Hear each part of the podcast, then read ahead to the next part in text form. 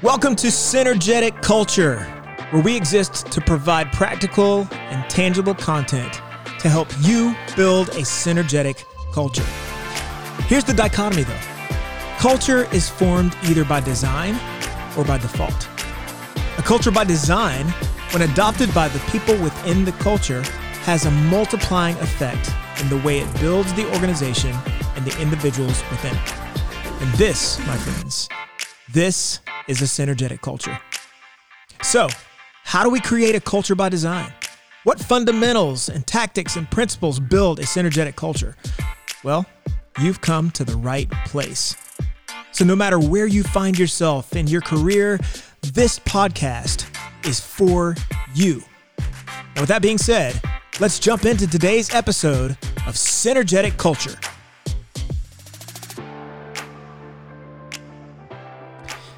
And we are back. Welcome to Synergetic Culture. This is episode 32. My name's Adam Bieber, and I'm your host. And I'm so glad that you're listening to today's episode. We are back, and I'm excited to talk a little bit of content about exposing the who inside your team. That is the theme of today's episode. It's called Wired, exposing the who inside your team.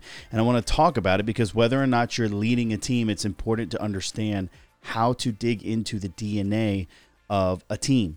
Uh, and one thing that you can do today is start with you. So I want to give you some resources. I want to talk about it and uh, help us kind of understand why this is important and then give you some practical resources that you can uh, take a look at and potentially implement in your life now, today, and potentially implement in a team later, possibly tomorrow. So, um, for any team that exists, there is a DNA. There's a uniqueness that comprise the team of individuals. They've got different backgrounds, experiences, giftings, talents, and this creates an underlying DNA of a team. The key to success within that team is understanding and being able to read that DNA, leverage it to maximize results. The responsibility is on the leader to tap into that DNA, uh, to connect the team, to help them to see how their gifts and how their wiring um, can contribute to the goals of that team. It's super important to remember that each member um, needs to be recognized and seen and heard and understood. And by understanding the DNA and wiring of a person, you do that. You build morale within that team as well by the way that you connect with the people within it. So, this is the responsibility of a leader to maximize each team member by leveraging their DNA to accomplish the goals and objectives of a team. Now, this is way, way, way easier said than done. So that's why I want to talk about it today. And that's why I want to unpack a couple of tools and resources that I personally have found very helpful in my life to help me understand me so that then later I can better understand others. I can better understand the people that I lead. So, um, I've said this before on this podcast many, many times. And if this is your first time listening, it might be the first time you hear me say it. But I firmly believe that whom who you are matters more than what you do. Who over what. And this exercise today is all about the who. It doesn't really matter what the objective of a team is, understanding the who that lie within it is extremely, extremely important. Um, it's interesting because I have, um, there is a little bit of a taboo uh, energy around assessments and um, and and how to understand the wiring and and uh, DNA makeup of a team. Um, the resources I'm going to give you today are purely resources. They're tools. They're not labels. And I think sometimes what happens in culture and especially business culture, but even then in in in other settings as well, people take on these um, assessments as identities. Um, they accept them as labels. And then sometimes they're used as a crutch. They're used as an excuse or they're used as a reason or a way out from taking ownership or responsibility for a situation. And so I feel like it's important to have the disclaimer that these assessments need to remain purely that they're just assessments. I was having a conversation with a friend of mine this past week named Reese, and we were talking about this very topic. And I told him that this was the episode I was writing, and this is what I wanted to unpack because I feel like there's so much value from this. And uh, I didn't know a whole lot about how I was wired until I started to have this language around it. But he said, I think the important thing to remember, Adam, is these are assessments, not aspirations. It's an assessment. and It helps you to understand who you are, but it's not an aspiration or something to that you're that you're working to achieve. Um, I think that helps this to remain a tool and not a label. So I want to remind you of that before we start digging into it, because if you've heard some of these, maybe your natural tendency is to roll your eyes or check out. But I want you to see the value that can be leveraged from it. And I hope that it gives you a little bit of context to how you can uh, understand yourself and then understand the people around you, engage with other people better. Um, and if you lead a team, lead those people better. So, we're going to look at three different assessments. They kind of cover a variety of different things. There's definitely overlap, but they all kind of operate in a little bit of a different way. And so, I'm going to show you guys three different assessments that I think are helpful for exposing the who and the DNA inside a team.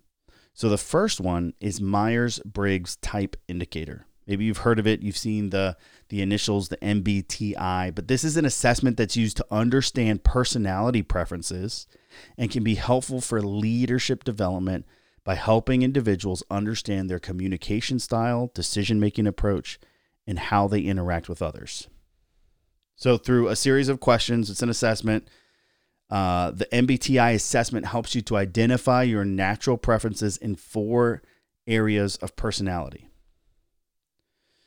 Number one, how do you direct and receive energy? So, by fo- focusing on the outside world, interacting with people, and taking action, or by focusing on your inner world and reflecting on ideas, memories, and experiences. Uh, number two, how do you take in information?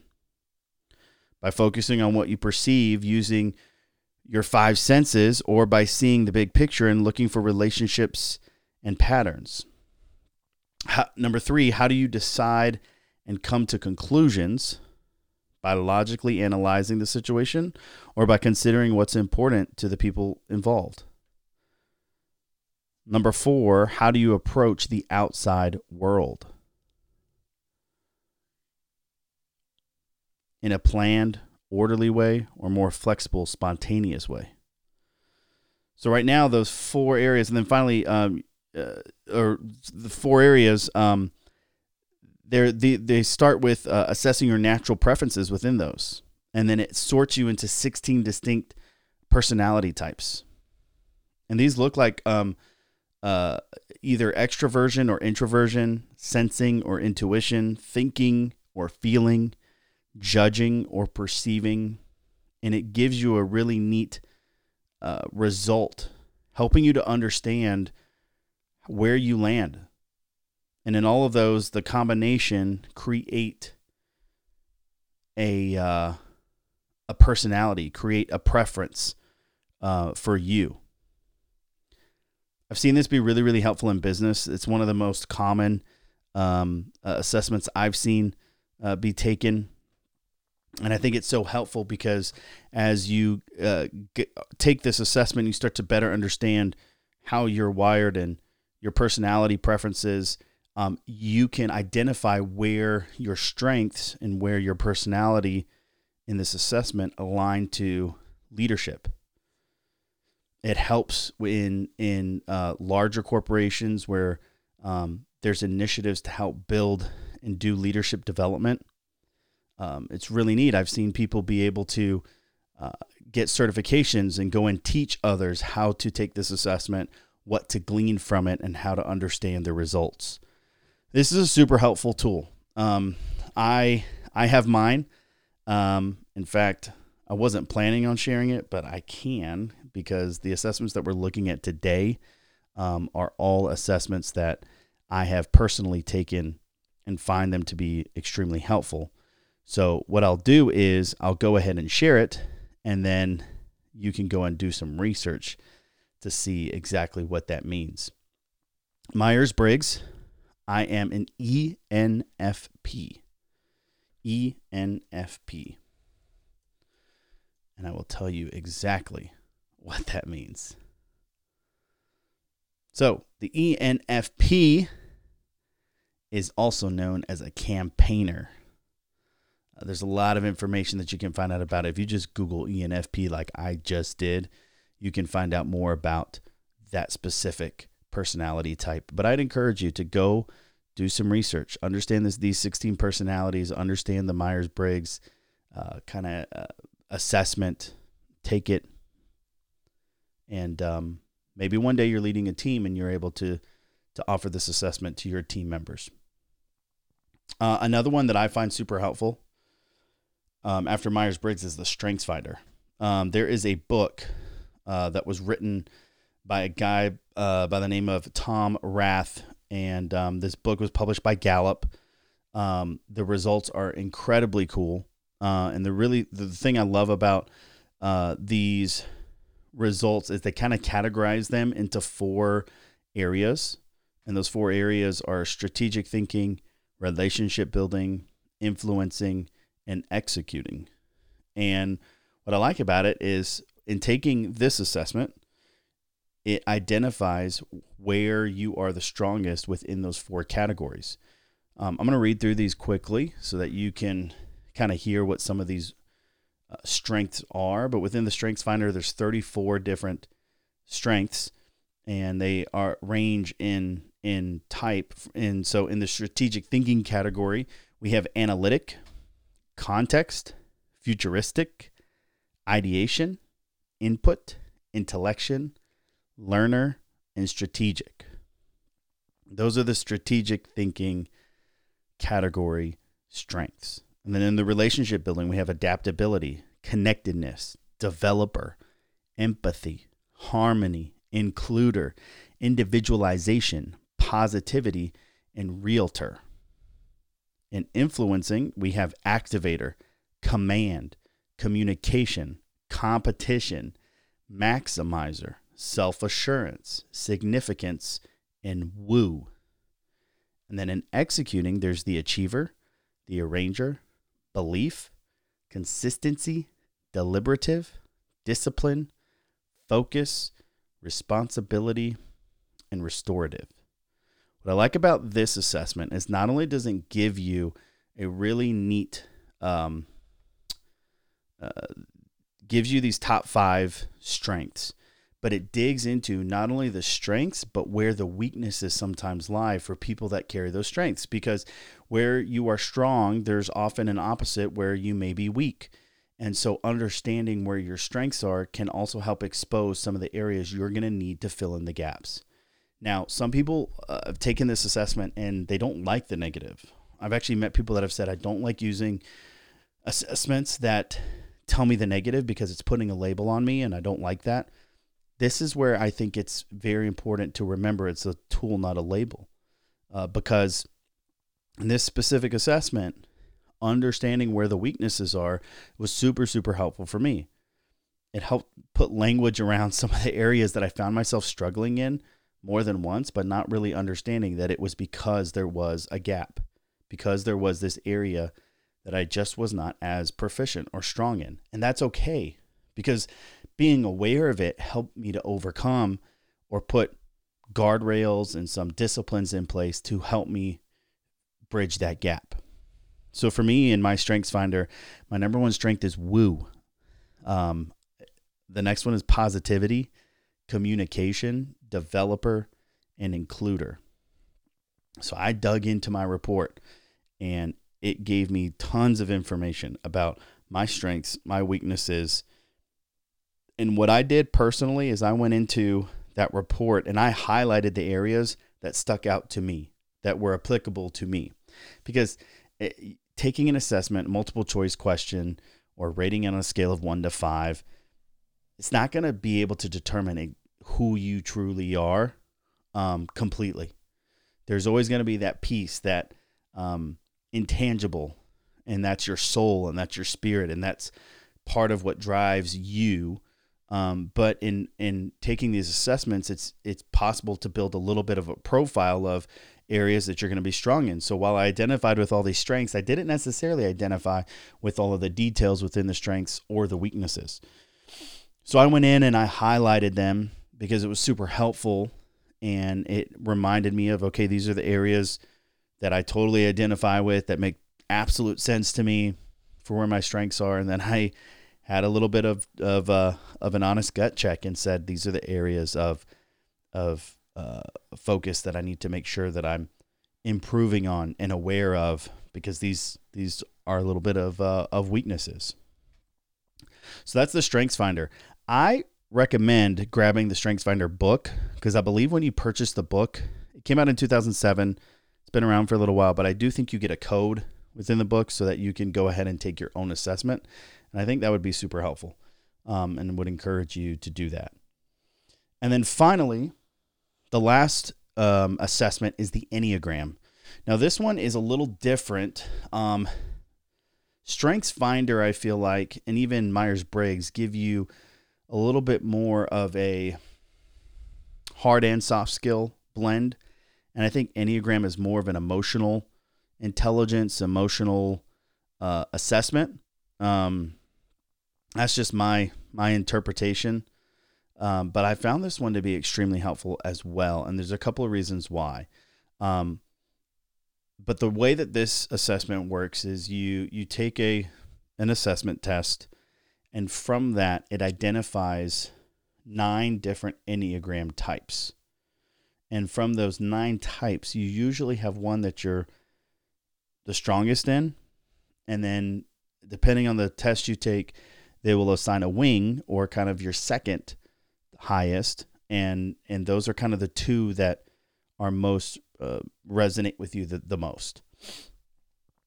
So um, I've seen this one used a lot in um, nonprofit world, in church world.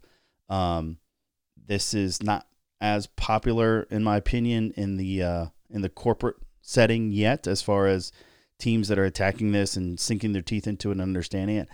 I think it's super, super helpful.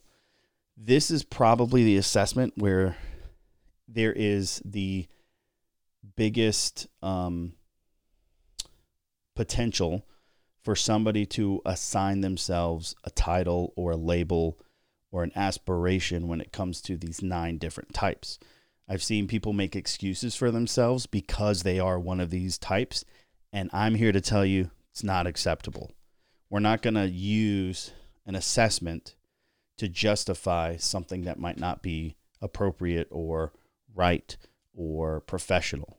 So these are not a label or a title or an aspiration to hide behind.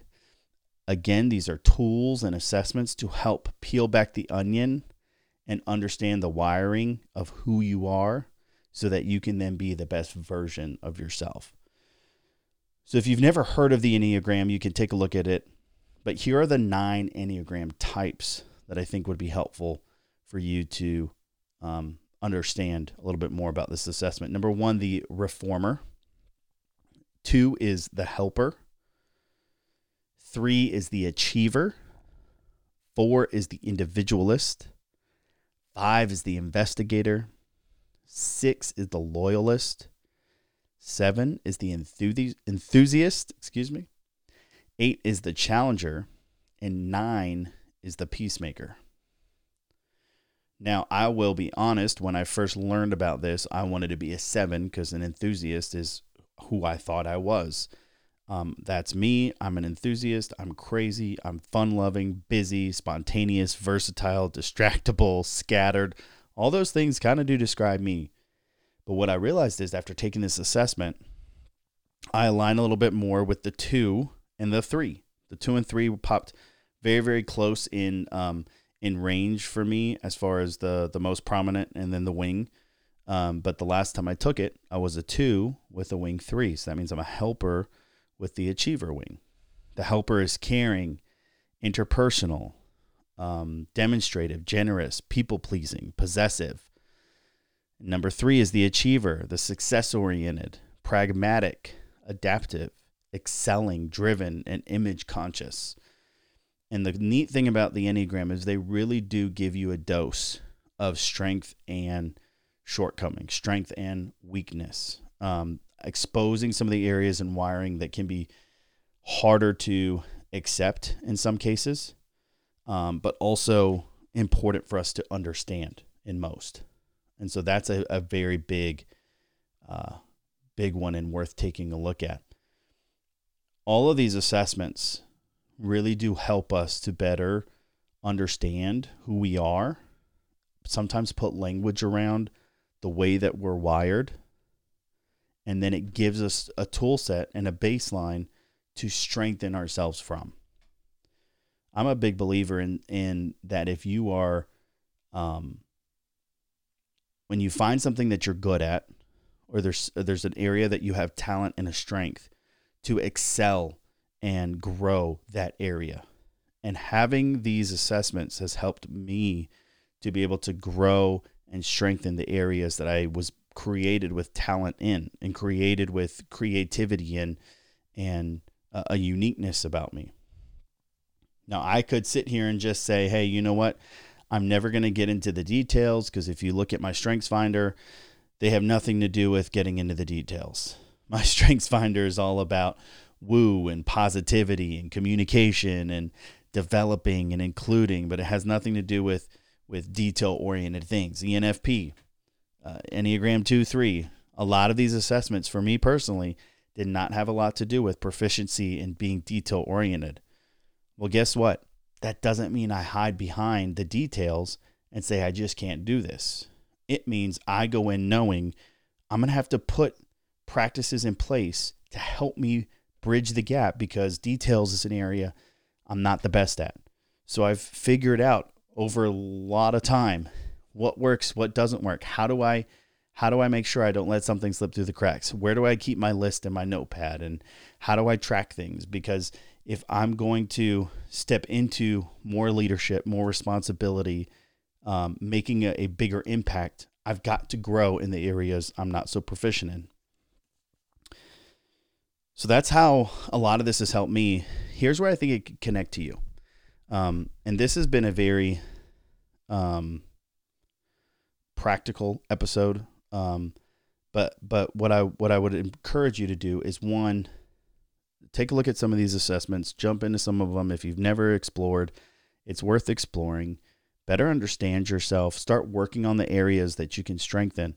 But when you go into any type of environment where you're working with a group of people, whether or not you're leading them, you'll start to realize and see the different wirings and the different DNA that make people who they are. And you can start to communicate to those people in such a way that leans into their strengths, leans into where they get their motivation from, how they're wired. Um, I've seen this be extremely beneficial and helpful in working with teams where we went um, out of the country and and into another another environment. And we were doing projects and mission work and it helped me to be able to better understand each individual of the team so that when a stressful situation came up and people started to respond i almost had uh, foresight into how this could potentially play out based on the personalities and and who we have here. Um, I've also seen it be super beneficial in pairing teams together where you have one large group and you got to break them down into groups of four or three or five and being able to grab the best people that can leverage each other's strengths and work together and and and pull the best out of each other and bridge the gap of each other's strengths so that you can create really really positive teams and maximize their capability. Because here's the reality. If you put all the extroverts in one group and all the introverts in another group. Um, then you put all the people that are detail oriented in that group and all the people that are a little bit more uh, fluid and carefree in, in another group. The gaps are going to be hard for, to fill, and there's going to be multiple people in there, so it only compounds the the gap. It only grows the gap more because there's more to accomplish and more people there, and everybody happens to have similar or the same gaps.